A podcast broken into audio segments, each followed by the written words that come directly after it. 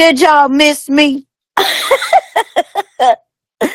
y'all know I've been gone, but you know, I, I needed a couple days. I needed a couple days. Did y'all miss me? Did you miss me? I needed a couple days, but I am back. And y'all know how I do. I got to start off with a little wait music.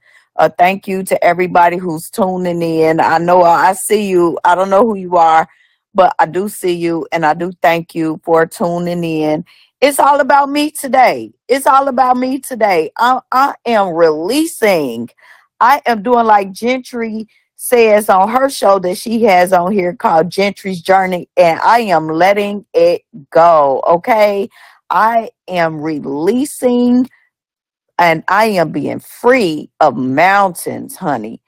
Okay, because they can't rise without earthquakes. So these earthquakes gonna have to get thee behind me. Okay. So we're gonna start this thing off with waiting music like I normally do, because I gotta get my stuff together. I'm asking myself the questions, I'm answering them myself, I'm reading excerpts from my upcoming book, Mountains Can't Rise Without Earthquakes Memoirs of a Grown Girl, honey. And I am also reading some poetry that I've written throughout the years and some quite recent. Um, and just delving into my life and what I'm going through now, what I've been through before, what my parents have been through, um, just everything. Y'all gonna get the tea, honey, because one thing I am is transparent. And one thing I will not let anybody do is tell my story better than me. Okay. So we're to get to the T. But first, we to roll with Ain't No Mountain High Enough, honey. Come on, Diana. Let's bring me in.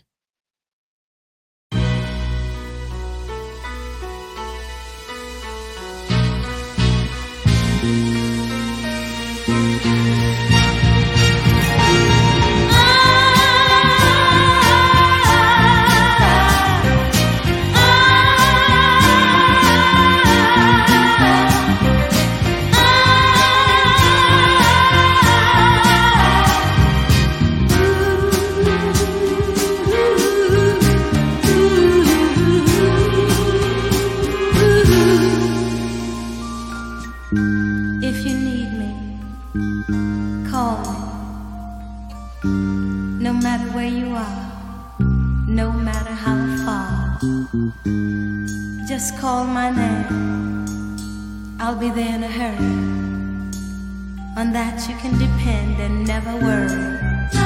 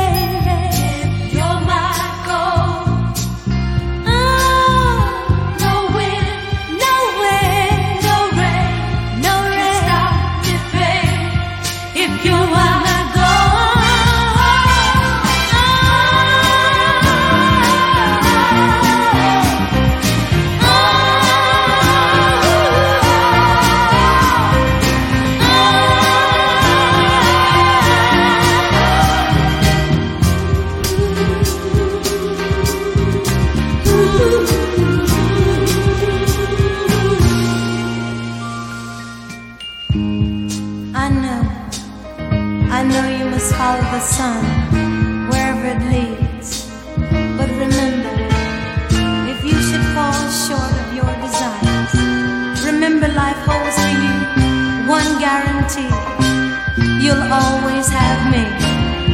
And if you should miss my loving one of these old days, if you should ever miss the arms that used to hold you so close, or the lips that used to touch yours so tenderly, just remember what I told you the day I set you free.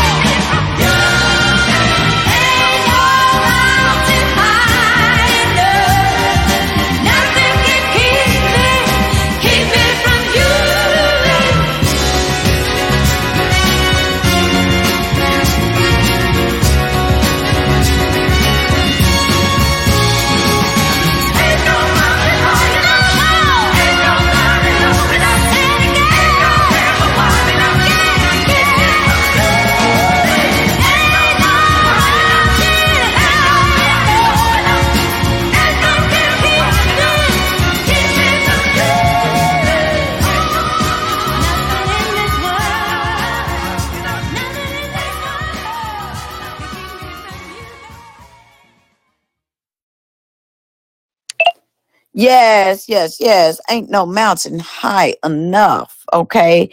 And until I see some people in the room, I'm going to play this waiting music because I don't want to start reading without you guys um, being in. So I'm going to throw on some waiting music till I see a few more people come in.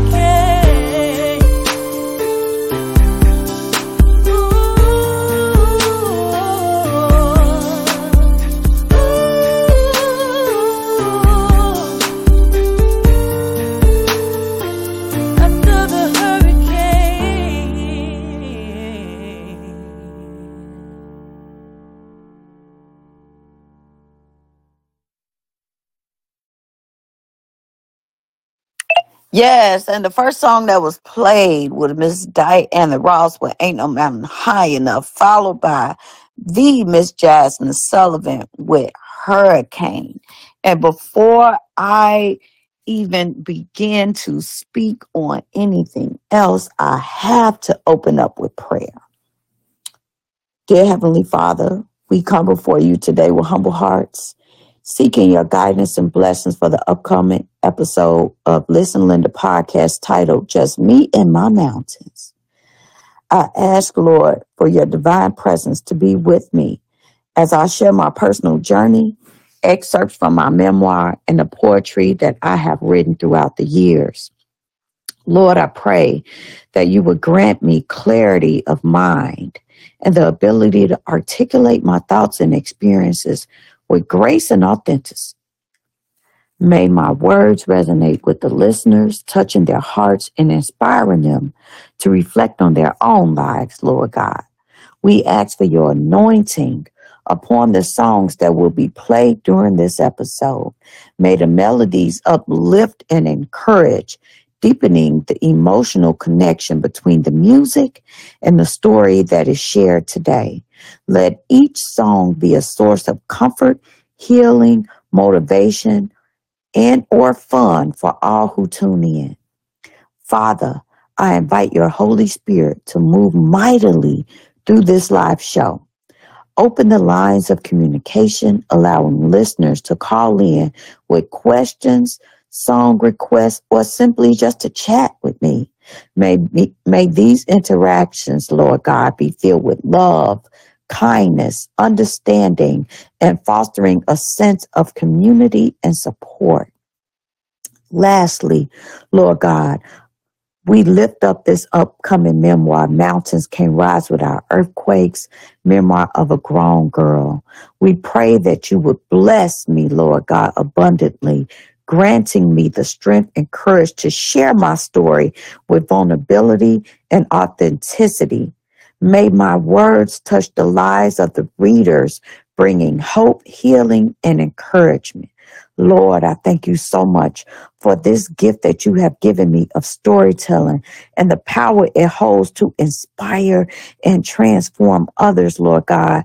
I trust in your guidance and provision as this podcast episode unfolds. In Jesus' name, we pray, Lord God. Amen. And now, thank everybody for tuning in. I appreciate everybody who's listening in. Mama Pat, Dr. Velma, good afternoon. Jones Jones, Carolyn Coleman, and Joe. I appreciate every single person who is tuning in today. Um, and yeah, I'm about to get ready and start reading, you guys. So here it goes. This is chapter two it's called Chyna. And the story behind this this chapter of Mountain Can Rise Without Earthquakes is basically the um the story of my mom. My mom's name is Chyna. That's her real nickname.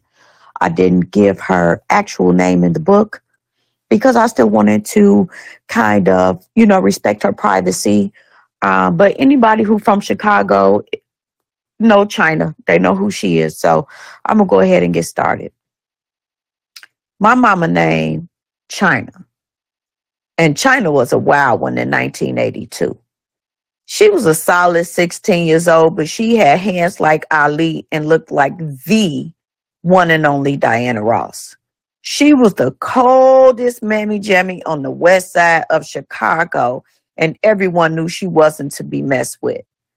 Chyna was what they call a fox, a brick house.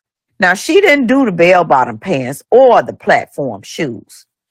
Instead, she rocked her hair curled and combed straight to the front in a mohawk style, bamboo earrings and four finger rings, smooth chocolate skin, and a curvy little frame. Yeah, she was cold. But as cold as her looks was, so was her heart. See, Chyna grew up in the streets. Her mom died from childbirth, and although her daddy was a minister to everyone in the neighborhood, he was just a jacked up daddy to her. Mainly because she looked so much like the woman he loved so much, he beat her constantly to remind her just how much he loved her. Now, ain't that some mess? See, Chyna ran away at 12 years old to escape the constant beatings and unspeakable things her daddy did to her night after night. The only way she knew how to cope was to hang out with the GDs in the building down the block. Growing up on the west side of Chicago in the 80s wasn't no joke, man. She had to be protected. And the only way she knew how was to get initiated in. Now, usually when a guy get initiated into a gang, they either have to get jumped in or they got to unalive someone. Now, with females, it was different. They had to let the whole gang get some kitty cat. That didn't too much phase Chyna, though. She knew she was a cold piece, and she had already been broken in by her dad. So, how hard could it be to let a few more dudes hit, especially if that meant she would be protected in the streets, get some work so she can keep money in her pocket, all the while getting what she never thought she had anyway, which was a family and a place to call home. Now, Chyna's partner in crime was a girl named Tessa. And she was a light skinned girl who wasn't as pretty as Chyna and was quite skinny. But she had an impeccable taste and style and was known as the neighborhood's go to for boosting the latest fashion pieces. From Marshall Fields to Armani, Tommy Hilfiger, Lacoste, Guess, you name it, she had it for cheap. And Chyna knew she had to befriend Tessa when she bumped into her at a party. Now, Tessa was dating a guy named Jace, who introduced Chyna to the head of the GDs, Rico, as a favor to Tessa. Now, Rico was skeptical when he first met Chyna, maybe because he knew she was younger than what she claimed to be. Rico appreciated honesty and loyalty above all else, and he didn't tolerate liars. He told Chyna she had to be initiated into the gang, and even then, she would have to start from the bottom, doing grunt work until he believed she was ready for more significant tasks. Chyna's response, that's cool. Tell me when and where so I can devour those fools and start making money. Rico admired her ambition and audacity. And as he looked at her, the sun illuminating her chocolate skin, he was reminded of Diana Ross, especially the night he took his wife to see her at the Paramount Theater in Aurora.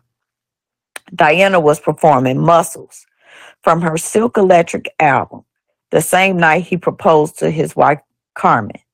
That was a crazy yet beautiful night, just like Diana.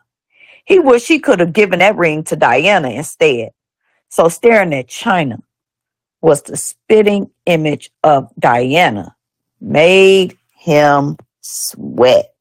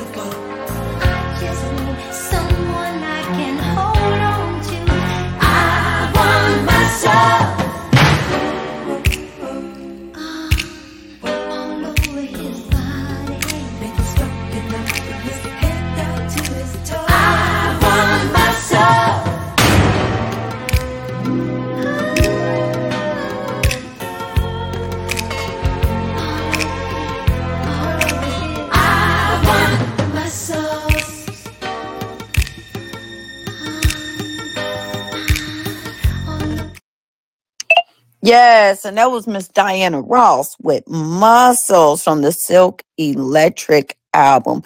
So I guess we know what was going through Mr. Rico's mind when he met my mama, right? Lord, fix it.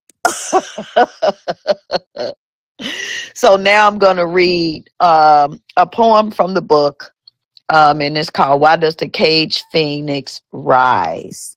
Why does the cage phoenix rise? In the realm, in the realm of friendships lost, a tale unfolds of turmoil, betrayed, and mean girl cliques hold. Once filled with hope, laughter, and shared dreams, now left broken, adrift in silent screams. Oh, the pain of a bond shattered and broken, leaving wounds that sting, words left unspoken. In the cruel grip of cliques, I found no solace. Struggling through sadness, my heart in a chalice. Lost in depths of sorrow's endless embrace. I long for connection, a warm loving space. But alas, my path seemed destined for strife as I navigated the trials of my own life. Marriage and motherhood came to claim my days, yet the pain of lost friendship n- never truly fades. With no family bond to lean on and find solace, I search for healing, for strength to embrace. But within the depths of my own being, I found a flicker of light, a whisper, a sound. For in darkness, I discovered my own worth, a resilience that would guide me forth. No longer defined by the bonds that had been torn, I embraced my journey, tattered but reborn. Through the trials of heartache, I found my truth, a strength that emerged from my own roots. So, dear friends, if you find yourself in this plight, know that healing awaits, shining ever so bright. Embrace your own essence, find solace within, for the wounds may heal and new friendships will begin. In the tapestry of life, bonds may come and go, but your spirit remains ready to flourish and grow. For the face of turmoil, you'll find your way, and in depths of your heart, love will forever stay. And that was called Why Does the Caged Phoenix Rise? And that is also one of the poems out of my book, Mountains Can't Rise Without Earthquakes. And that song, I mean, that um, poem really, you know, it it speaks to me in such a way that at this point in my journey and in my life, I understand. Come on, Smokie.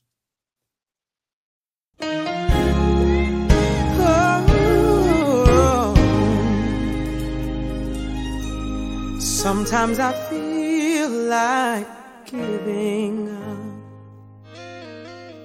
It seems like my best just ain't good enough. Lord, if you hear me, I'm calling you. Do you see, do you care all about what I'm going through? And then he said, one more day, mm, one more step. See, I'm preparing you for myself.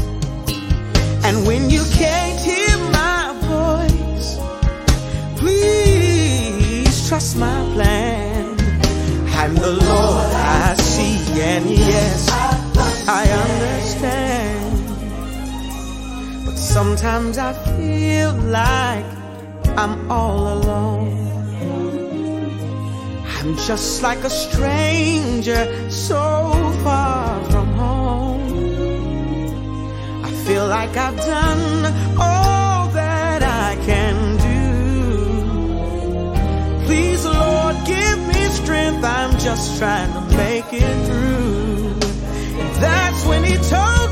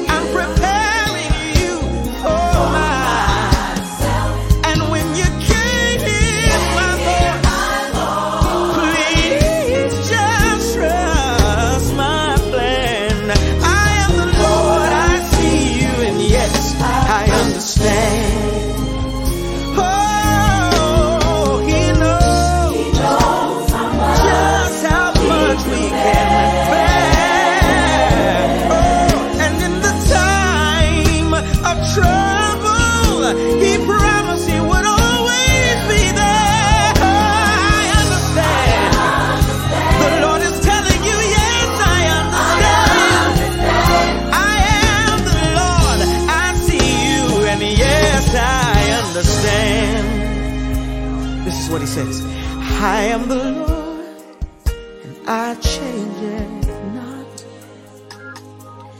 I won't forget, nor have I forgot. You see, everything works according to my plan.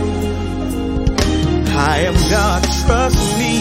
I got the whole world in my hands. Oh,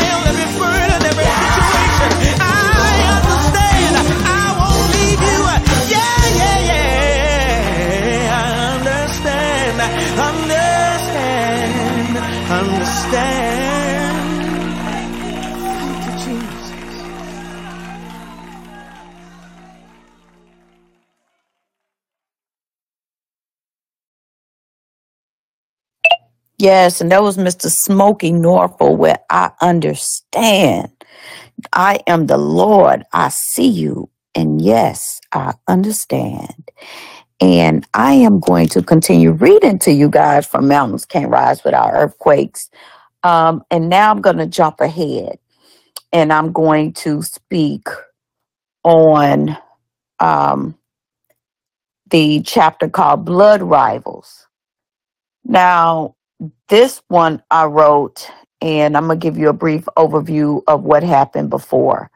So it was a chapter called Wolf in Sheep's Clothing. And that really, you know, it gave insight on a friendship that I had that I had since the third grade and it turned sour and she betrayed me. And, you know, we were fighting. I was about 14 at the time. And so at this point, Blood Rivals, I am leaving um, her house um, after this big fight. And I'm completely distraught and heartbroken, and I'm homeless at this point in my life. Um, so here it is. As the tears streamed down my face, I hastily gathered all my clothes on that fateful day when we had our big fight. Now, some of them were still wet because I was washing them in the washing machine at the time, while others had managed to dry.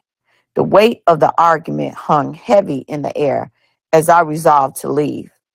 With a heavy heart, I embarked on the long journey, walking from her house to Miss Williams's place, a distance of about a mile or so. Chicago's bustling cityscape surrounded me, its towering buildings and bustling streets from the backdrop to my troubled emotions. Each step felt like a battle against the pain and confusion that had overwhelmed and engulfed me. Now, as I dragged my belongings through the park and up the block, the weight of my situation seemed to weigh me down even more than that bag, honey, because my mind raced with thoughts of uncertainty. But I pressed on, determined to reach Miss Williams's house. Finally, after what felt like an eternity of walking, I arrived at her doorstep physically and emotionally drained and exhausted. I poured my heart out to Miss Williams, recounting the events that had transpired, and her reaction was one of righteous anger. You can stay here tonight, and I will get in contact with your caseworker, she declared, her voice filled with determination. Her children, though not entirely agreeable, understood that th- that they had no say in the matter and reluctantly accepted my presence. But they made it clear that though their mother favored me, I was not in their favor. And despite their mixed feelings, I regarded Mrs. Williams as my mother figure, refusing to let their indifference affect me at all. I called her mom and treated her children as if they were my own siblings, regardless of their initial resistance. Their acceptance was not crucial to me, for in my heart, I had found a place to belong. The passing of time brought stability and comfort of routine. Two years went by, and as I turned 16, I took up a job at the McDonald's at Navy Pier, seeking independence and a sense of purpose. The city of Chicago continued to bustle around me with its vibrant neighborhoods, diverse cultures, and breathtaking skyline. It became the backdrop to my journey, reflecting both the challenges and hope that lay ahead. Now, amidst the trials of my life, I found solace in the company of my biological sister, Destiny. At 15, she had an older boyfriend, and through him, I came to know Kevin, his brother. Kevin, a handsome man in his mid 20s, worked on the railroads and exuded a captivating charm. Destiny introduced us, and despite my initial resistance, we found ourselves drawn to each other. In an act of defiance, I made it clear to Kevin that I didn't need him for anything. I shared my real age, my academic achievements, and my job at the fast food chain, emphasizing that his presence wouldn't make or break me, child. But little did I know that our encounter would set a stage for a tumultuous connection that would shape my future. During that time, I was dating someone else, a 19 year old landscaper named Rashid, who my foster mom's mother had introduced me to. But fate had other plans in store for me. On New Year's Eve, a battered Rashid showed up at my doorstep. He was bruised and sending shockwaves through the entire family. Miss Williams, concerned for my state safety, took a firm stand. You gonna have to break up with him. He is living a dangerous life, she insisted, her, ver- her voice filled with maternal concern. In defiance of her warning, I chose not to end things with Rashid formally. Instead, I just avoided his calls and started seeing Kevin, attracted to the excitement and mystery that he brought to my life dating an older man. Kevin and I began exploring the vibrant streets of Chicago together, immersing ourselves in the rich culture and music that filled the city's air. He went, he even went as far as buying me my first Keyshia Cole CD, solidifying our connection. But con- Kevin, with his charming ways, couldn't resist indulging in his own desires. He considered me his main girl, but his actions spoke otherwise.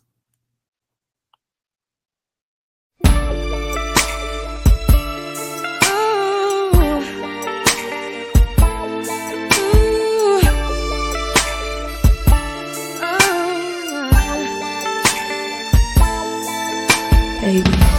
First of all, let me say, you can't accuse me of all the things you know that you are guilty of. And I see that it is easy for you to blame everything on me. If that's the case, I should go have my fun and do all the things you say I do. Boy, I can't continue to take this from you. I have cheating over you As much as you accuse me of cheating, I might as well have lied to you. As much as you accuse me of lying, I might as well have. I might as well, I might as well. As much as you accuse me of loving, I might as well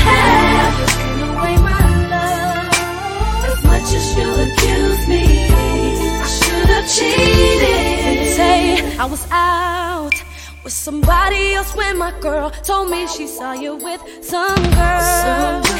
But I didn't accuse you of something that I didn't see myself. Realize that I would never do anything to disrespect you. Trust me, you gotta stop accusing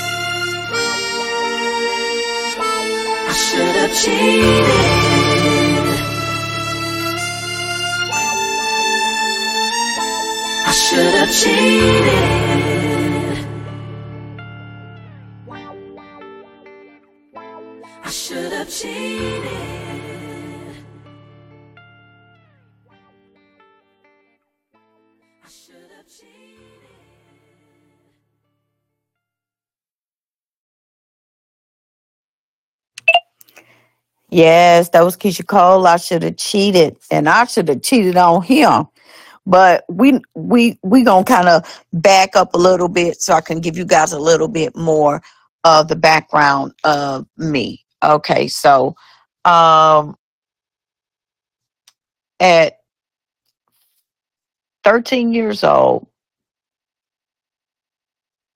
I left my grandmother's house. Um, I had been um, sexually molested and, you know, um, physically uh, and emotionally abused by um, some adults in the house at the time. And uh, all of that is inside the book. Um, but I want to get to um, a chapter in the book that's actually entitled um, Terror by Night. And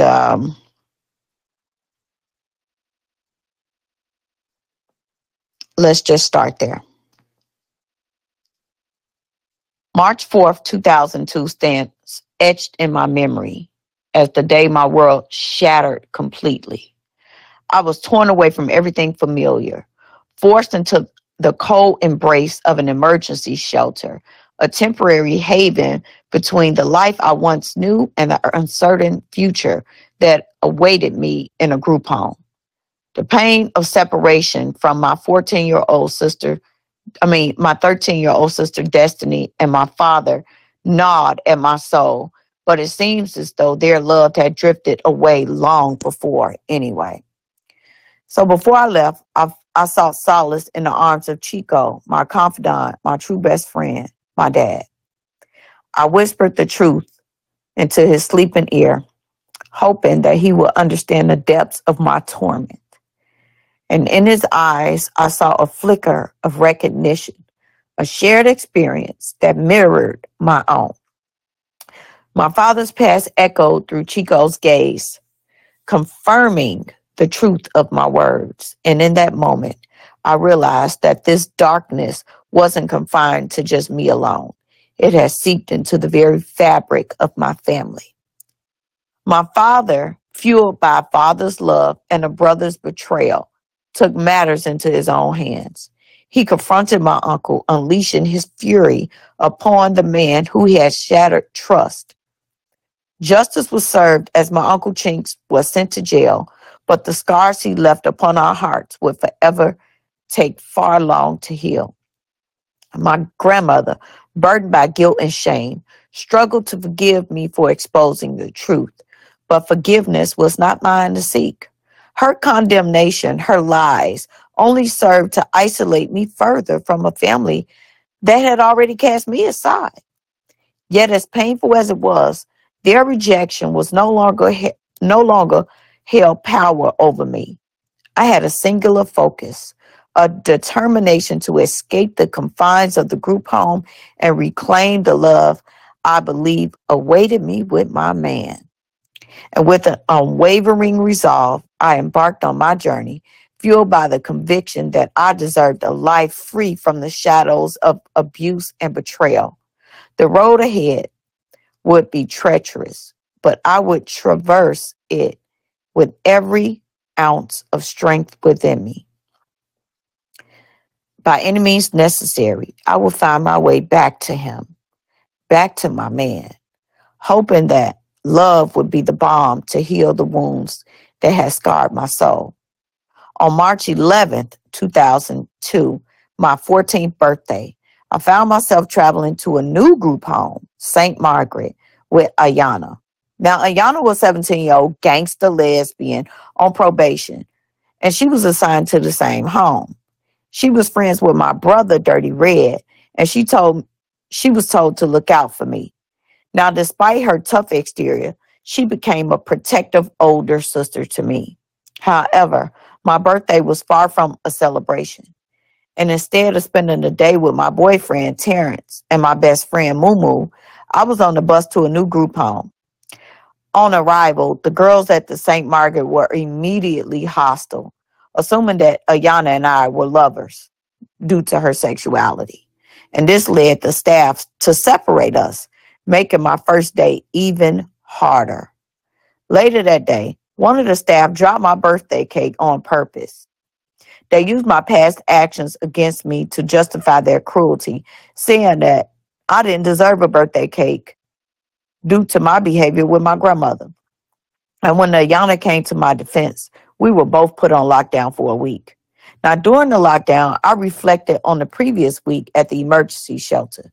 I had been involved with a staff member there, something I hadn't shared with anyone until now. So you guys are hearing it firsthand. Yep, the tea is coming from the horse's mouth. Like I told y'all before, ain't nobody gonna tell my story better than I'm gonna tell it. So here goes. He was in his mid 20s and attractive, and I was lonely and missing Terrence. What happened between us was consensual, but it was still inappropriate, and it was something I kept to myself. The next day, the supervisor handed me a Catholic school uniform and informed me that I would be attending St. Margaret School. And as a member of the Church of God in Christ, I was furious. I had no intention of going to a Catholic school, but my protest fell on deaf ears. In the end, I had no choice but to attend St. Margaret School and wear the uniform. Ayana and I stuck together, navigating this strange new world. Despite the staff's attempt to separate us and the mean girls' rumors, we still remain close. Through this journey, I learned that I could weather any storm with resilience and determination.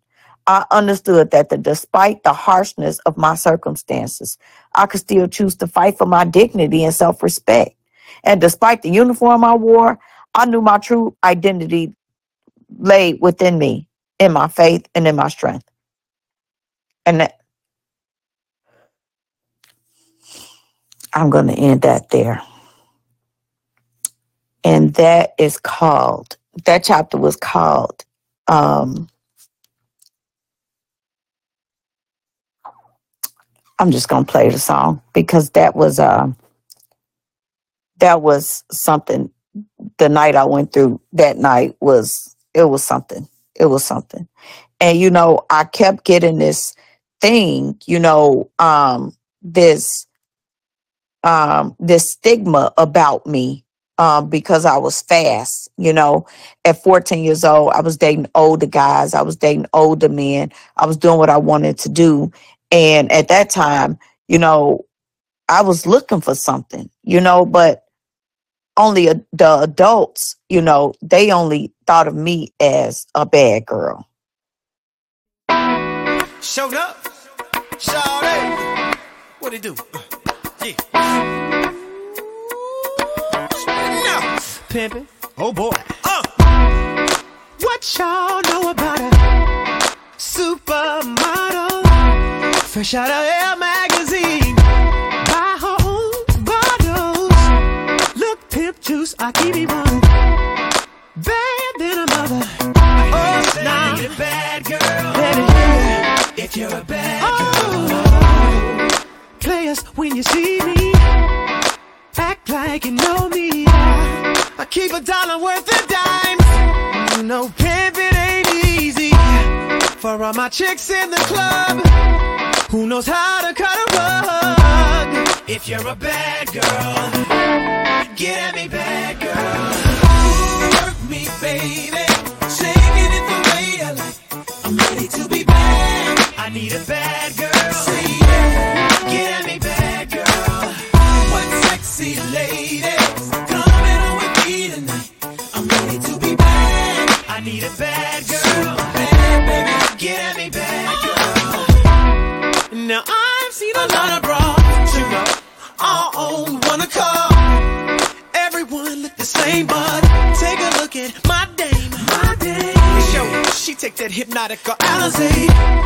There ain't much more I can say, but I need a, I need a bad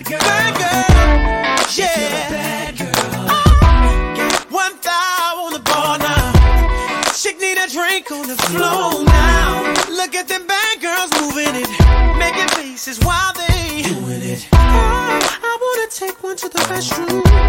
So close, I'm smelling like your perfume. If you're a bad girl, get at me, bad girl. Work me, baby. Shaking it the way I like. I'm ready to be bad. I need a bad girl. Say sexy ladies coming with me tonight? I'm ready to be. I need a bad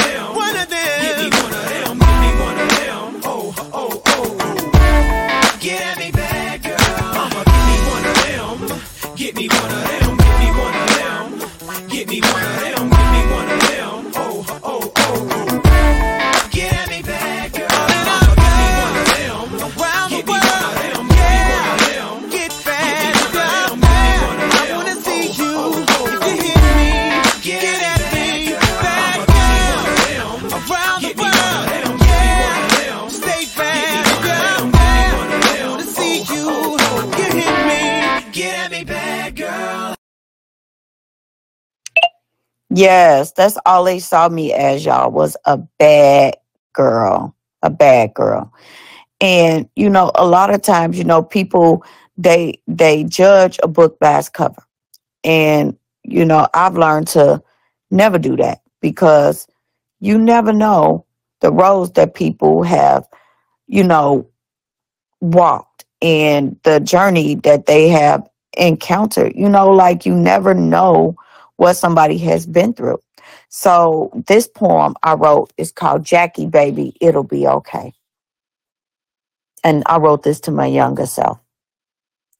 Oh, Jacqueline, my dear younger self, let me hold your gaze. In this mirror, I see the beauty of your youthful days. And as I speak to you, I want you to know that I love you deeply as you continue to grow. In your eyes, I see a world of endless possibilities, a heart filled with dreams, hopes, and sweet melodies. You may feel uncertain, unsure of what lies ahead, but trust me, my dear, you have nothing to dread. You are deserving of love, affection, and care. So don't let doubt or insecurity linger in the air. Embrace your imperfections, they make you unique. For it's through self love that true happiness you'll seek. I know there are times when life feels overwhelming, when storms of doubt and fear keep on rumbling. But have faith in yourself, my younger self, so true. Believe in your strength, for it will guide you through. You are resilient, Jackie, a fighter with grace. With each obstacle you face, you'll find your rightful place. Remember, it's okay to stumble and fall, for through these moments that you'll rise tall. I want you to know that you are enough with all your quirks, your passion, and your stuff. No need to seek validations from others' eyes.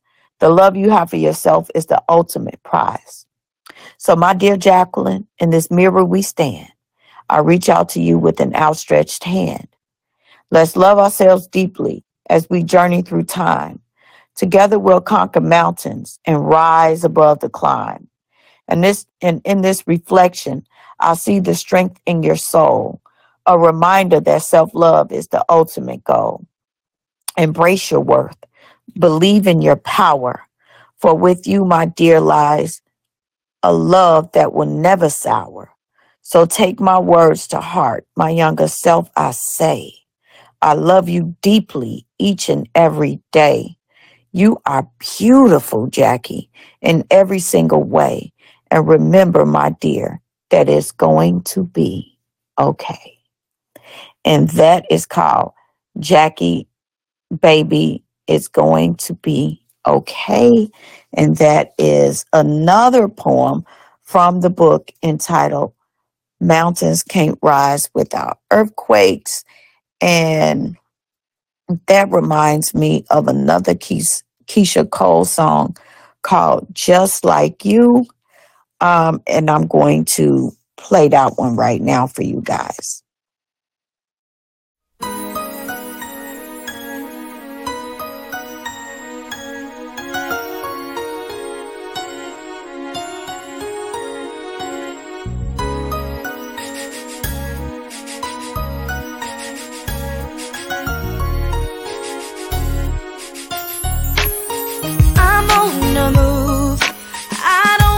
To lose. What I came to prove is everything I expect myself to be. And I'm gonna do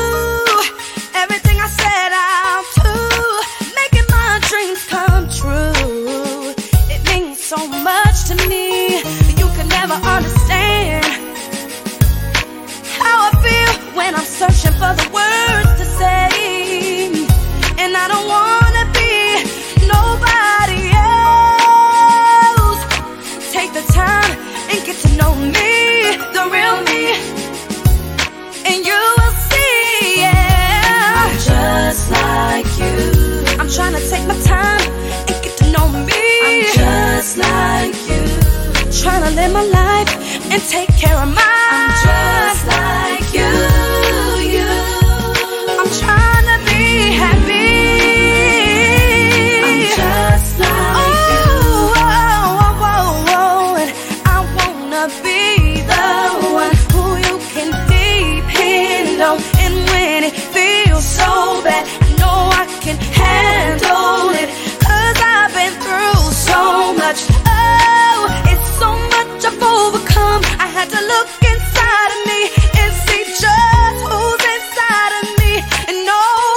I need. Was me.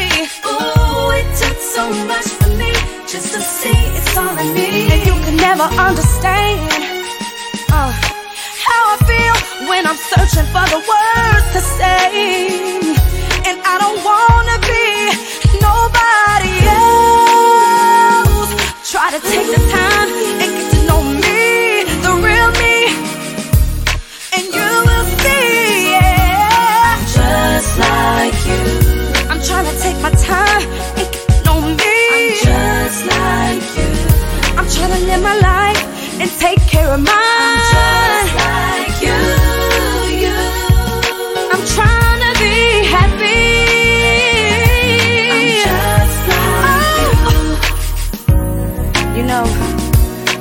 The Lord, my strength, which teacheth my hands to war and my fingers to fight. Through it all, He's protected me along the way. And I want to thank you, because without you, I'm nothing. I'm just like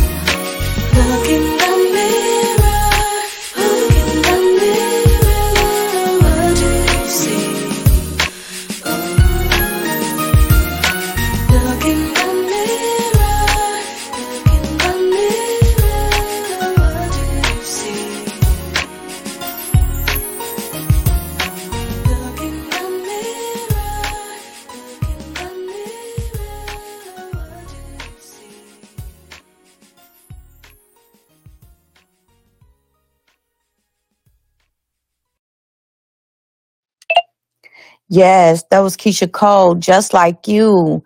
Oh my goodness, that song resonated with me so much. Now I'm gonna get back to um the story and um this part of the story, this part of the chapter um is called Terror by Night. Please stay, Ayana pleaded, her voice filled with genuine concern. You only have to stay here for two more weeks. What will you do when I'm not here? They're waiting for you to be alone to harm you. We shared a bittersweet laugh, understood the dangers that loomed over me once Ayana was gone. She handed me some money, a lifeline to help me navigate the uncertain path that lay ahead for me. It was around $300. There was a small fortune that held the promise of a new beginning to me, child. Now, leaving Ayana's room, the scent of lavender fading into the distance, I couldn't shake the feeling of, of loss that enveloped me. I knew deep down that our paths were diverging, and the pain of leaving her behind tugged at my heart. That night, driven by a desperate longing for freedom, I made the decision to run away from the group home with two other girls from the facility. Sneaking out through the side door, the blaring alarm pierced the quiet night. We vaulted over the gate, our hearts pounded with both fear and determination. Leaving everything behind, I clung to the hope that my meager savings would carry me to safety, to the arms of my man who promised to take care of me. We traveled on a treacherous journey, hitchhiking towards the city, hoping that fate will guide us towards a better future. Now, a nerdy looking man pulled up beside us, concern etched on his face as he questioned our presence on the dark streets late at night. His offer to help, coupled with his seemingly harmless demeanor, prompted us to accept his offer of a ride. As we settled into the car, the music playing and the scent of marijuana filling the air, a sense of unease washed over me. My instincts kicked in, reminding me to stay vigilant, to be aware of my surroundings, or as like Chico would say, keep your head on a swivel. It was then that I realized we were headed in the wrong direction, away from safety towards anger. Panic, the man's demeanor shifted, and his nervousness was basically undeniable. He grabbed one of the girls in the front seat, brandishing a knife, his intention chillingly clear. You fast ass girls are going to give me some head and then I'm going to take you back where I found you, he threatened, his voice trembling. In that moment, adrenaline coursing through our veins. He must not know he got some fighting girls in this car. The girl in the back seat swiftly wrapped a scarf around his neck and started choking him. Chaos ensued in that car as he stabbed the girl in the front seat with the knife. Her agonizing scream pierced the night. We seized the opportunity to escape, fleeing from the car, fear pushing us forward. Running for our lives, we managed to remove the knife from the girl's leg using the scarf to stem the bleeding. Spotting a payphone, I quickly dialed 911, urgently pushing through the panic to explain the situation. Once the ambulance arrived, taking the injured girl away, her silent understanding of our escape fueling her compliance with our fabricated story that we were late getting home and we had to hurry back. With the Green Line train in sight, a glimmer of hope ignited within me. I boarded the train, relief washing over me like a warm embrace. My destination to Mumu's house, it was a sanctuary where I hoped to find solace and most of all support. As Mumu whispered those painful words in the hallway, my world seemed to crumble around me. The image of Terrence with his ex girlfriend Jessica pierced through my heart like a thousand shards of glass. The disbelief and betrayal washed over me, threatening to drown me in a sea of hurt. Stop playing with me, I murmured, desperately hoping that Mumu was joking. But the look in her eyes told me everything I needed to know. My mind raced. I was trying to make sense of the situation. How could Terrence betray me like this? How could he had been with Jessica all along, even before I left my grandma's house? The weight of the truth settled on my shoulders, crushing the dreams and hopes I had built around our relationship. The tears welled up in my 14 year old eyes, blurring my vision as the pain threatened to consume me. Every moment we shared, every promise of love and loyalty shattered into a thousand irreparable pieces. It felt as if my heart had been ripped from my chest, leaving a void that seemed insurmountable. Terrence was the reason I veered off the right path. I used to be a straight A student. I never smoked weed or drink or left my grandmother's house without permission. The catalyst for my reckless behavior, and now he had shown his true colors. The realization hit me like a tidal wave. I had risked everything sacrificed my family and my stability, all for the love I believed Terrence had for me. But now, in this moment of heartbreak, it became painfully clear that my world had been turned upside down by a grown ass man who didn't truly understand the magnitude of what his actions had truly done to my 14 year old life. My friend's tears mirrored my own, her heart aching as she witnessed the devastation in my eyes. We sat together in that hallway, the weight of our shared pain hanging heavily in the air. In that moment, I made a silent vow to myself. No man would have the power to break me like this again. This heartbreak would be the catalyst for my transformation. That fuel ignited a fire within me. Drying my tears, I straightened my posture and defiantly declared, He just broke the wrong heart. The pain transformed into determination, and I felt a surge of strength coursing through my veins. It was game time.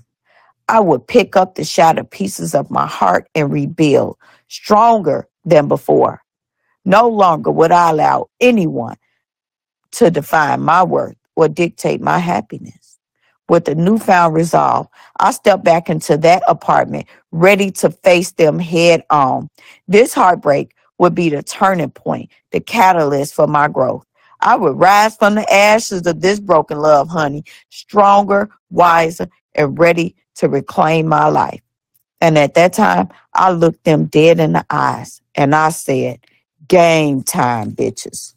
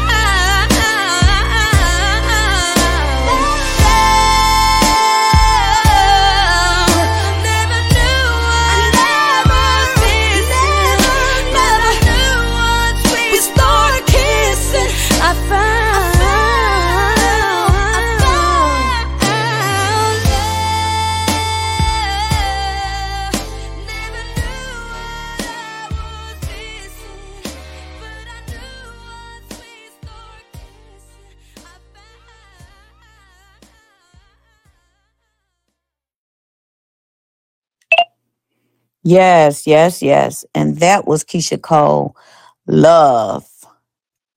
And now I'm going to read a poem that I wrote called Broken Friendships. In the depths of lost friendships, a tale unravels, a journey through turmoil where pain truly travels. Betrayal's bitter sting from mean girl cliques reign, leaving scars and wounds deepened by disdain. Once bound by trust, laughter, and shared delight, now left shattered, broken, and consumed by the night. A heart left heavy, burdened by sorrow's weight, yearning for solace, a reprieve from this fate. But in the midst of despair, a glimmer remains, a flicker of strength refusing to wane. For deep within the shadows, resilience is found, a flame that burns brightly, unyielding, unbound. Lost amidst the whirlwinds of marriage and motherhood, struggling to reconcile the pain misunderstood. No family bond to lean on, no shoulder to cry. Yet within that emptiness, strength begins to rise. Resolute, I navigated the depths of my own soul, searching for fragments that could make me whole. In the crucible of darkness, I discovered my worth, a spirit unbreakable, resilient since birth. For the trials that beset me were but stepping stones, leading me towards growth where wisdom is sown. No longer defined by the friendship I've lost, I've embraced my own essence, no matter the cost. Deep within the recesses of my being, I found a wellspring of strength, a resilience profound. With every scar that adorned my wounded heart, I reclaimed my power, refusing to fall apart. So, dear friends, as you navigate this abyss, know that within you lies immeasurable bliss. Embrace the pain, the heartache, and strife, for it is from these depths that you'll reclaim your life. Dig deeper still into the depths of your core, uncovering the strength that lies at your very core. From the ashes of betrayal, rise and ascend, for it is your healing journey. True freedom begins. But your essence remains a light that will glow with each step forward. Friendship may come and go, but you'll find your way embracing the darkness as you step into the fray. So dive into the depths with courage and might, for within your soul lies an eternal light. And from the turmoil and strife that once held you tight, you'll emerge stronger, wiser, and shining oh so very bright. That's another poem from Mountains Can't Rise Without Earthquakes, My Little Superstars. This goes out to you, you, my number one. I won't stop until I see you, sugar. You know who you are. This is for my number I see you. So many shows wherever I go, I'm gonna keep on looking. Yeah.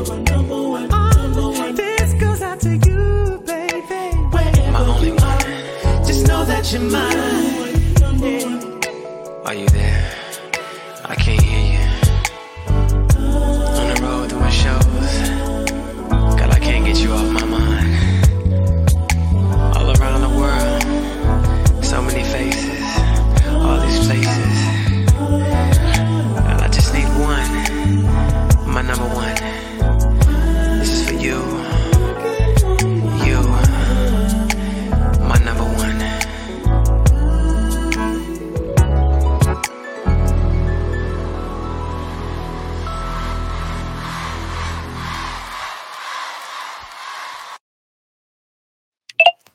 Yes, yes, yes. And that was Usher with Superstar. And I'm a, I'm gonna play another one too. Just because, you know, I just gotta let you guys know you can't give up now.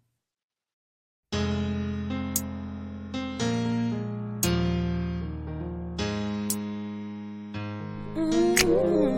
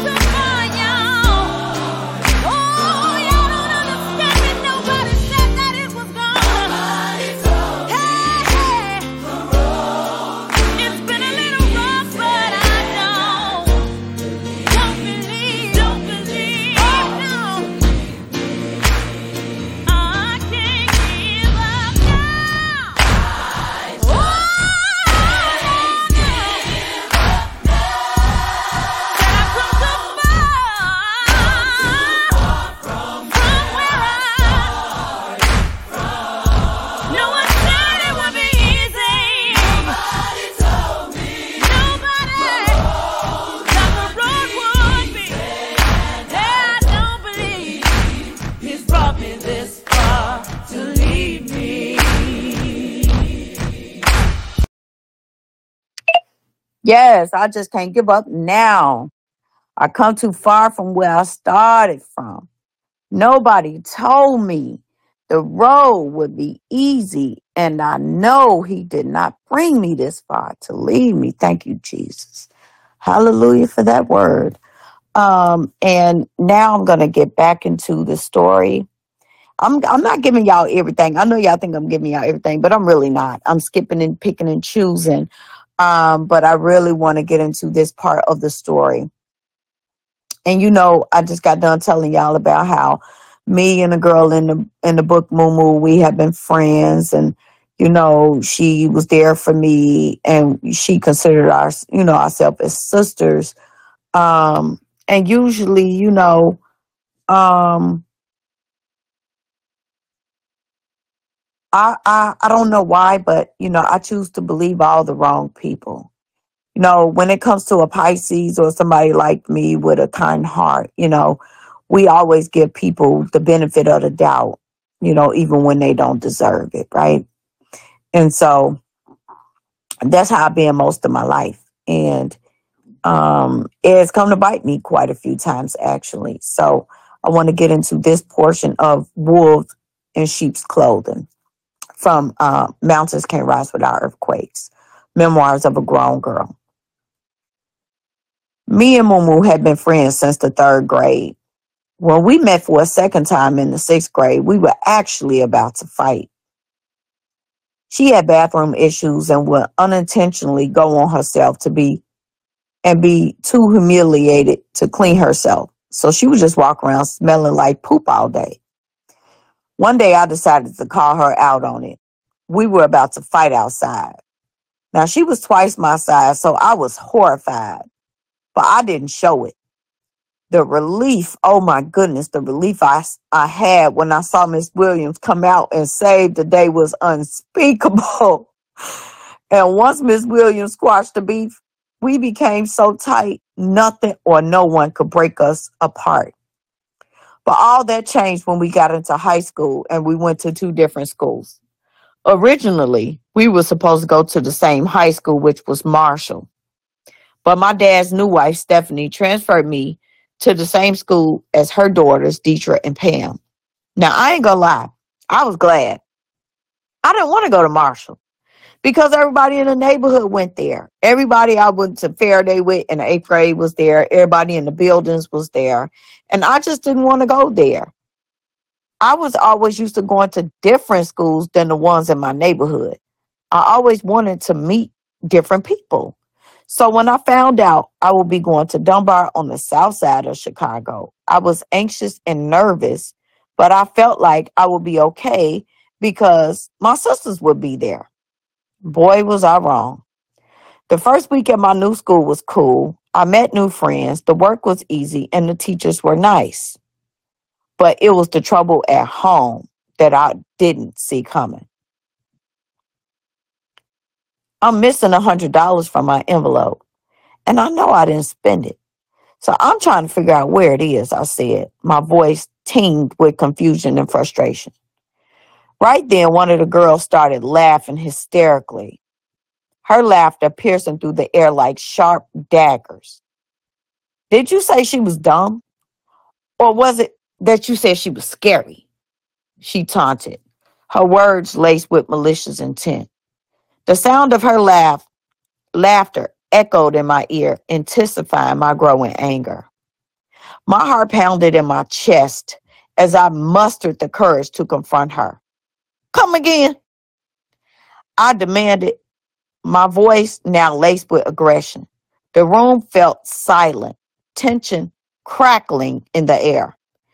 Girl, she ain't gonna bust a cherry in a fruit fight, Mumu interjected, trying to diffuse the escalating situation. Fool, can't you see I spent your money? You gotta pay me rent to live in my room, you homeless bum, Mumu confessed, her words hitting me like a sucker punch to the gut. The betrayal cut deep, leaving me feeling wounded and vulnerable. Confusion clouded my mind as I struggled to comprehend her sudden animosity towards me. Now, where is all this coming from? What did I do to you? I pleaded, the hurt evident in my voice. I felt the weight of our history, the years of friendship and shared experience crashing down on me like a ton of bricks. Now you tough because you got new friends? Now you got some courage? Enough that you think you could steal from me? Your friend? Your sister? who's been here way longer than any of these newbies? I exclaimed, my voice trembling with a mix of anger, sadness, and just pure disbelief. The betrayal stung, piercing my soul like a thousand needles. My house, my rules, she retorted, her words dripping with a cold, callous demeanor. In that moment, a surge of emotions overwhelmed me. I couldn't control the anger, hurt, and sense of betrayal that had been building within me. A red haze descended over my vision as I lashed out, my fist connecting with her face. The satisfaction of each punch fueled my rage, the physical blows echoing the emotional pain I felt inside. It was as if my fist were the physical manifestation of all the hurt, pain, and betrayal that I had endured throughout my life, culminating in this single moment. And as the fight escalated, her new friends attempted to intervene, but their efforts was futile. The adrenaline coursing through my veins gave me an unexpected strength, overpowering anyone who dared to stand in my way. Each punch I landed felt like a release, a cathartic outlet for the overwhelming emotions that consume me. The lines between friendship and foe blurred, and in that moment, I felt both a sense of liberation and a crushing weight of guilt. Through the haze of the brawl, I couldn't help but feel a profound sense of loss. The realization that someone I consider a sister, someone I trusted implicitly, had turned against me and exposed my deepest secrets. That cut me to the core. It shattered my perception of friendship and loyalty, leaving me to grapple with the harsh reality that people we hold closest to our hearts can sometimes be the ones who hurt us the most. And she became just like all the others a wolf in sheep's clothing.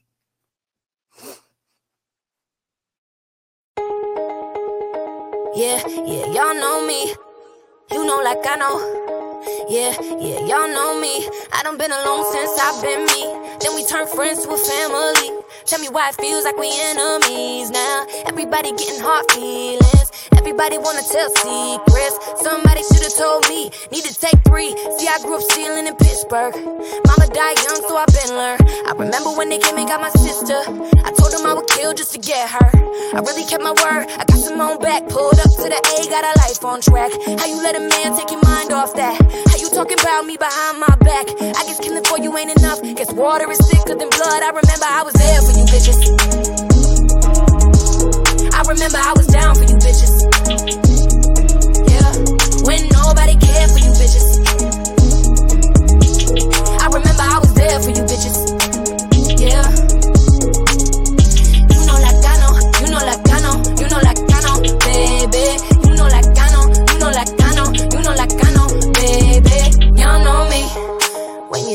Shake the drink, who was with you through the pain? When they took your homie's life, say who held you when you cried? No, it wasn't for the music, it wasn't for the fame.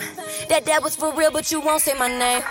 Well, I say your name. See, Noah Brooks, that was Bay. That was my hand, by the way. Before you get mad, I had it before Miss Crank, but she didn't know it was me. I told her the truth, but she ain't care. You know she got a man at home in a wheelchair. You took it too far. Let me remind you who you are. Since everybody wanna hate star, I remember I was there for you bitches. Remember I was down for you bitches. Yeah, when nobody cared for you bitches. I remember I was there for you bitches. Yeah. You know like I know, you know like I know, you know like I know, baby. You know like I know, you know like I know, you know like I know, baby. Y'all know me. Yeah, yeah, y'all know me. Since you wanna go Solo.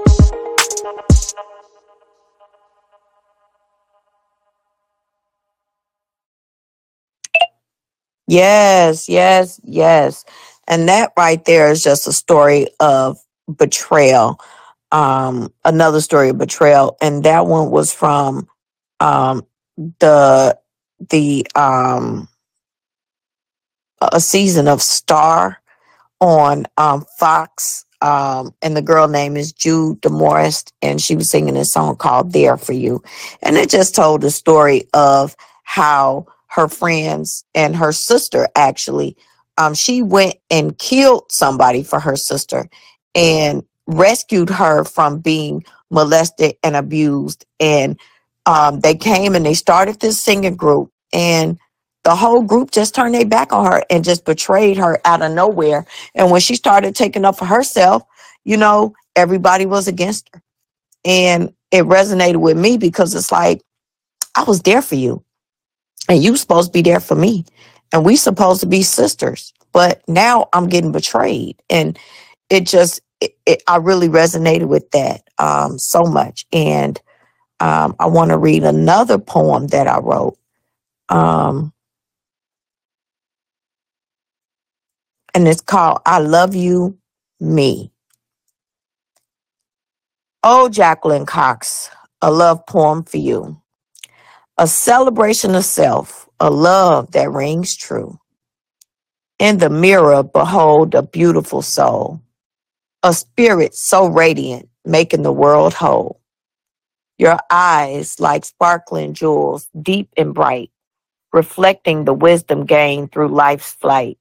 With each passing day, you grow and evolve, unfolding your essence, a puzzle to solve. Your smile filled with so much joy and delight, bringing warmth and comfort, casting away the night. It lights up the room, spread love far and wide, a testament to the beauty you hold inside. Your laughter, a melody sweet and pure, a symphony of happiness forever endures. It dances on the wind like a gentle breeze, leaving and lifting spirits, soothing hearts with ease. In your heart, a garden of love does bloom. Nurtured by self care, it banishes gloom. You tend to your soul with kindness and care, embracing your worth, knowing you're rare. You've weathered storms, honey, faced challenges so bold, yet found strength within. You never fold. Your re- resilience shines a guiding light, inspiring others to stand and fight. Oh, Jacqueline Cox, embrace your worth, for you are a treasure, a gift to this earth. Your love yourself fiercely with all that you are, and watch as your light illuminates near and far. So celebrate the beauty that lies within. Embrace your uniqueness and let self love begin. You are deserving of love from yourself and more. For you, dear Jacqueline, are worth it all and more. And that was another poem from Mountains. And with that, I got to play this one.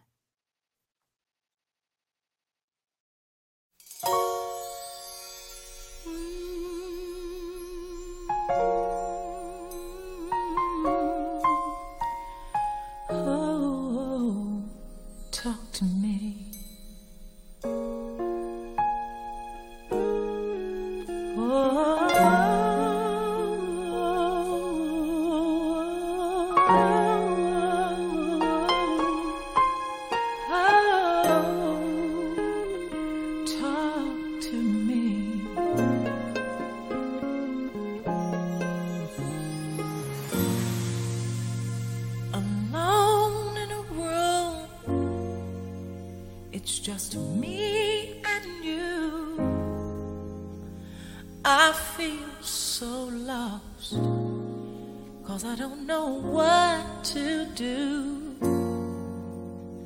Now, what if I choose the wrong thing to do? I'm so afraid, afraid of disappointing you.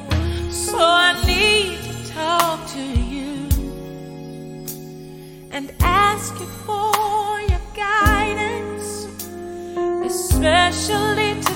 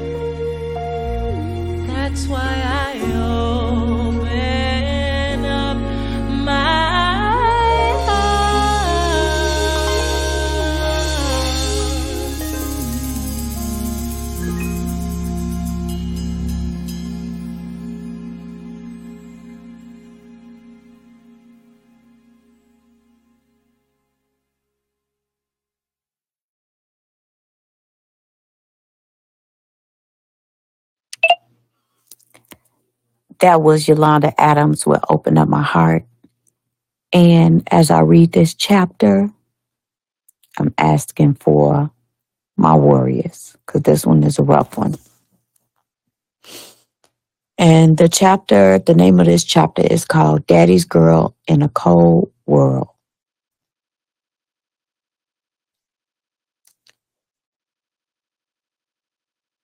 But life had to go on. I reconnected with my old friend Mumu. We had been friends since the third grade.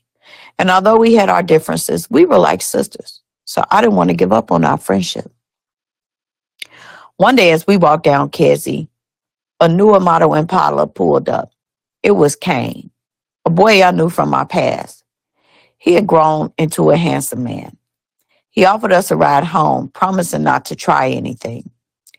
I was skeptical, remembering a similar line from a guy who had tried to attack me and some other girls from the group home when I was 14 years old.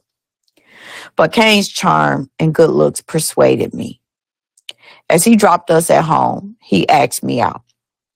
His diamond earrings twinkling in the dim light. He was short, shorter than most, but he was cool, and I was single and unattached. So I responded, just chirp me. I gave him my Nextel chirp, and he gave me his. That simple act marked the beginning of an erupting volcano that I was surely not prepared for. We had a seemingly good relationship for about seven months. At that time, my life was on the cusp of change. I had just moved into my own place.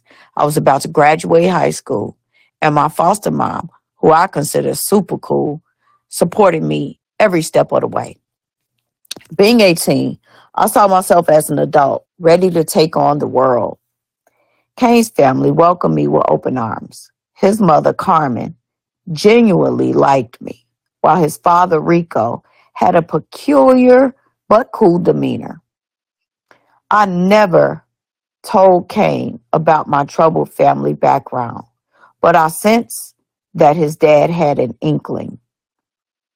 He often probed me with questions about my family, mention, mentioning that I looked familiar to him. It wasn't until after high school, however, that everything changed. Once I became pregnant with Kane's child, the entire demeanor shifted. The person I fell in love with seemed to vanish, replaced by someone controlling and territorial. I found myself having to move back in with my foster parents because I couldn't maintain employment while dealing with the emotional turmoil.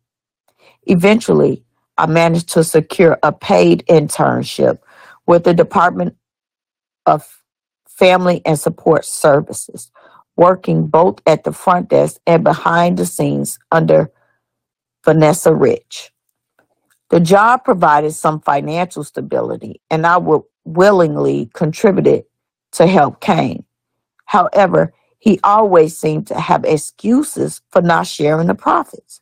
Whether he claimed that the police confiscated the money during a traffic stop or that he lost it in a dice game, I knew deep down that he was lying. But questioning him was just out of the question. I would never risk it. Kane had already been physically abusive towards me, though he never resorted to punching me.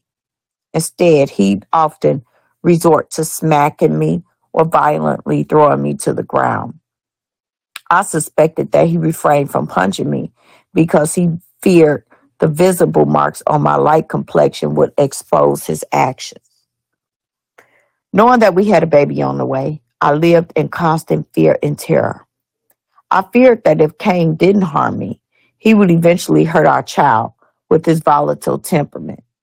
Witnessing the destructive patterns my parents endured, as well as my father's struggles with other women, I desperately wanted to break, free from that cycle.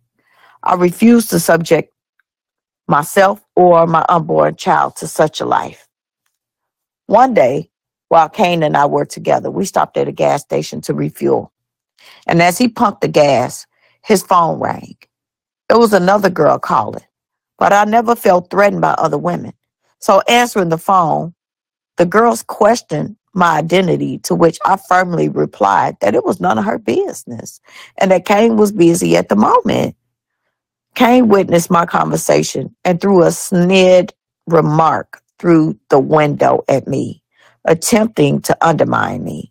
Little did he know, his words held no power over me, honey. I hung up on that girl as she yelled loudly through the phone because one thing I know, and two things for sure, I got the power to hit the end button over here. Okay. So when Kane returned to the car, he asked, Who called? One of your little things. I responded nonchalantly. His face twisted with anger as he sneered. So now you're jealous? In response, I erupted into uncontrollable laughter. Tears streamed down my face as I found his accusations utterly absurd. Absolutely not, I managed to gasp between fits of laughter. I wouldn't care if you were with every chick in Chicago. It wouldn't matter to me one bit. I don't want you. My laughter filled the car, but little did I know it would trigger a terrifying sequence of events. Kane's rage ignited instantly, and before I could even utter a response, he clenched my ponytail tightly around his fist, violently yanking me across the seats and out of the driver's side door. He began kicking me relentlessly, targeting my face, my stomach, and even stomping on my head. We were on a desolate back road with no cars in sight, nor any nearby houses. I screamed to the top of my lungs, hoping someone, anyone, would hear me and intervene.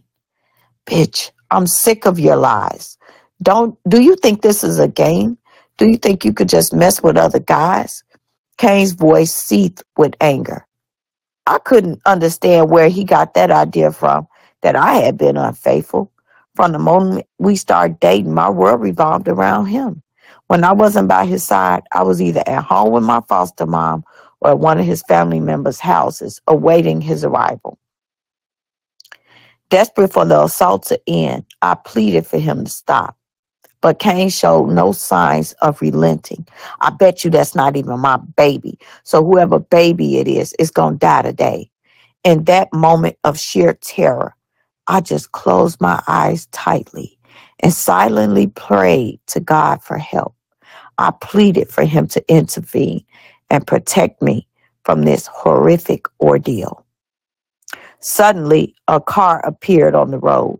A lady and her young son, no older than 12, noticed the commotion and immediately stopped their car. Without hesitation, they leaped out and rushed to my aid. The sight of them filled me with a glimmer of hope. Perhaps God had heard my desperate plea. Kane, realizing he was outnumbered, quickly jumped into his car and sped away, leaving me battered and bleeding. The kind hearted woman, shocked and concerned, immediately took me to the hospital. Her young son, overwhelmed by the brutality he had just witnessed, broke down in tears.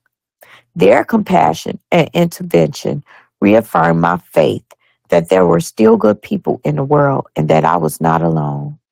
At the hospital, it became clear that the consequences of Kane's violent outbursts were severe. The physical damage was apparent, but the emotional scars ran deep. Tragically, I also discovered that I lost the baby I had been carrying for 11 weeks. The pain of that loss compounded the already overwhelming sense of devastation I felt. And as I lay in a hospital bed, broken and shattered, I couldn't help but wonder where my father was during all of this. Deep down, I knew I needed to reach him. He had always been a pillar of strength, and I believe he would know what to do and say. I long for his guidance and protection in this dark time. Despite the physical and emotional pain I was enduring, I found a new determination began to grow within me.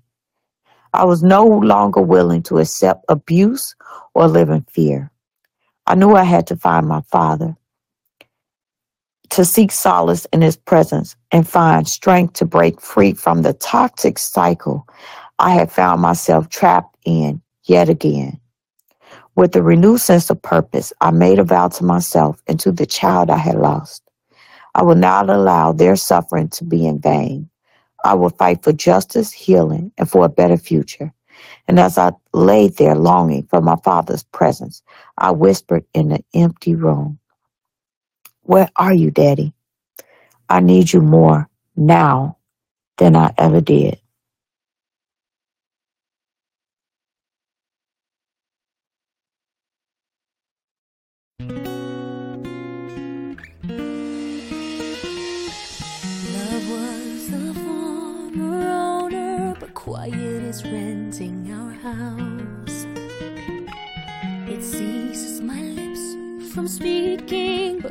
a sarcastic smile.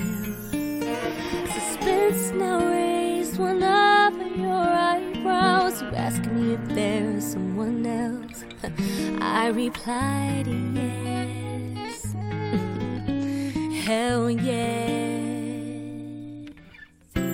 You ask me if it's another man. I say, you laugh and say, is it a woman? I say, surprisingly.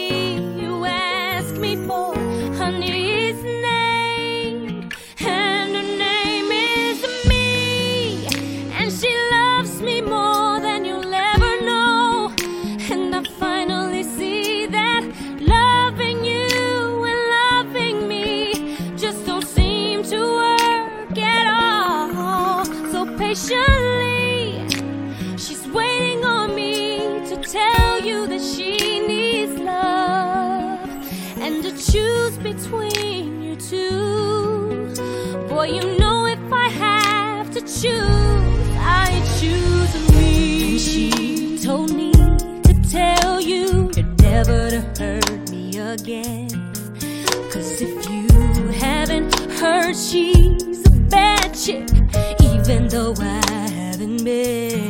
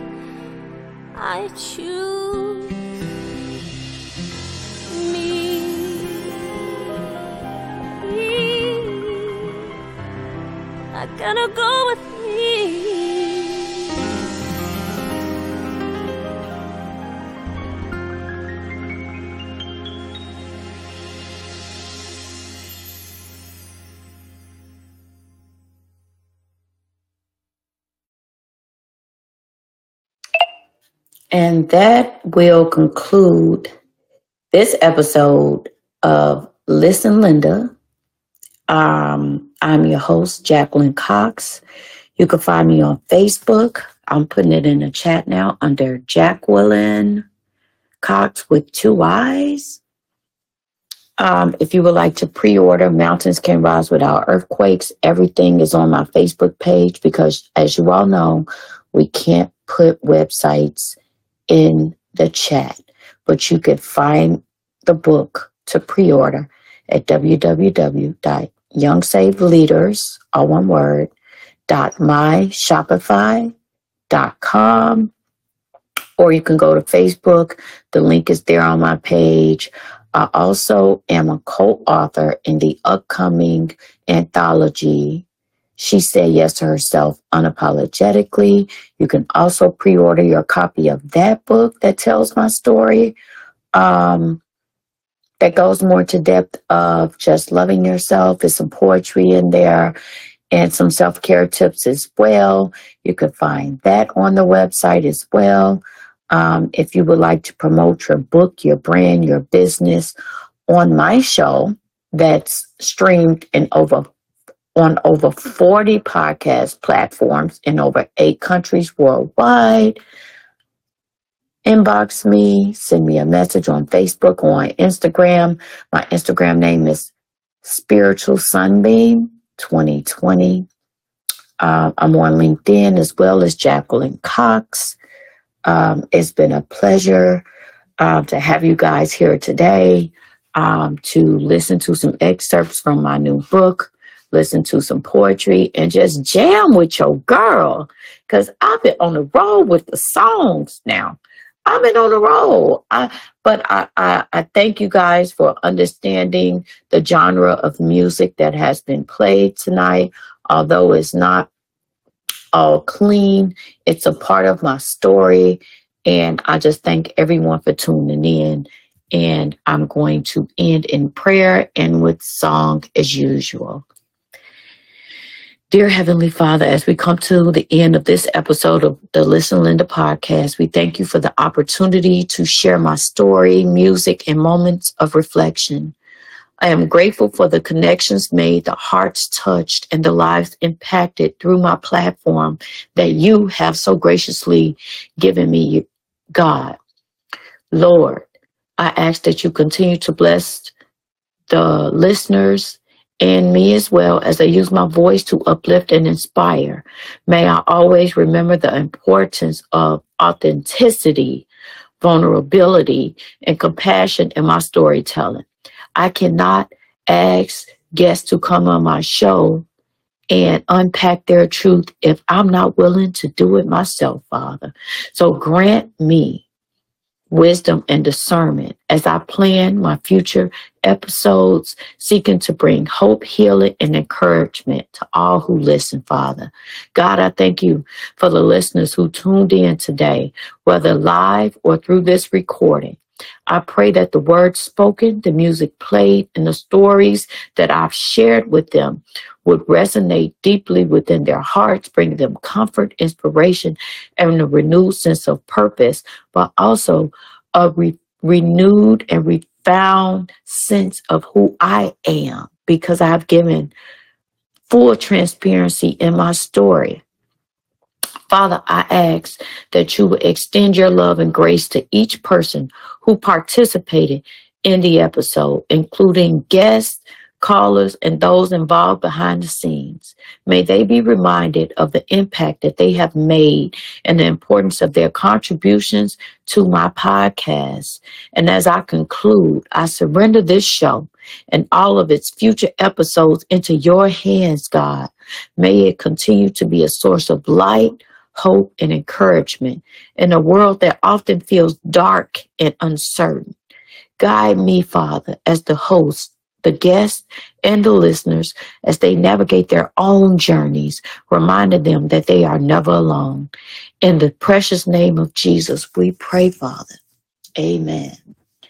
And that concludes this episode, you guys, of Listen Linda. I'm going to end you in this with a few songs so you can hold on and listen to Um, and thank you guys so much for tuning in. Good night.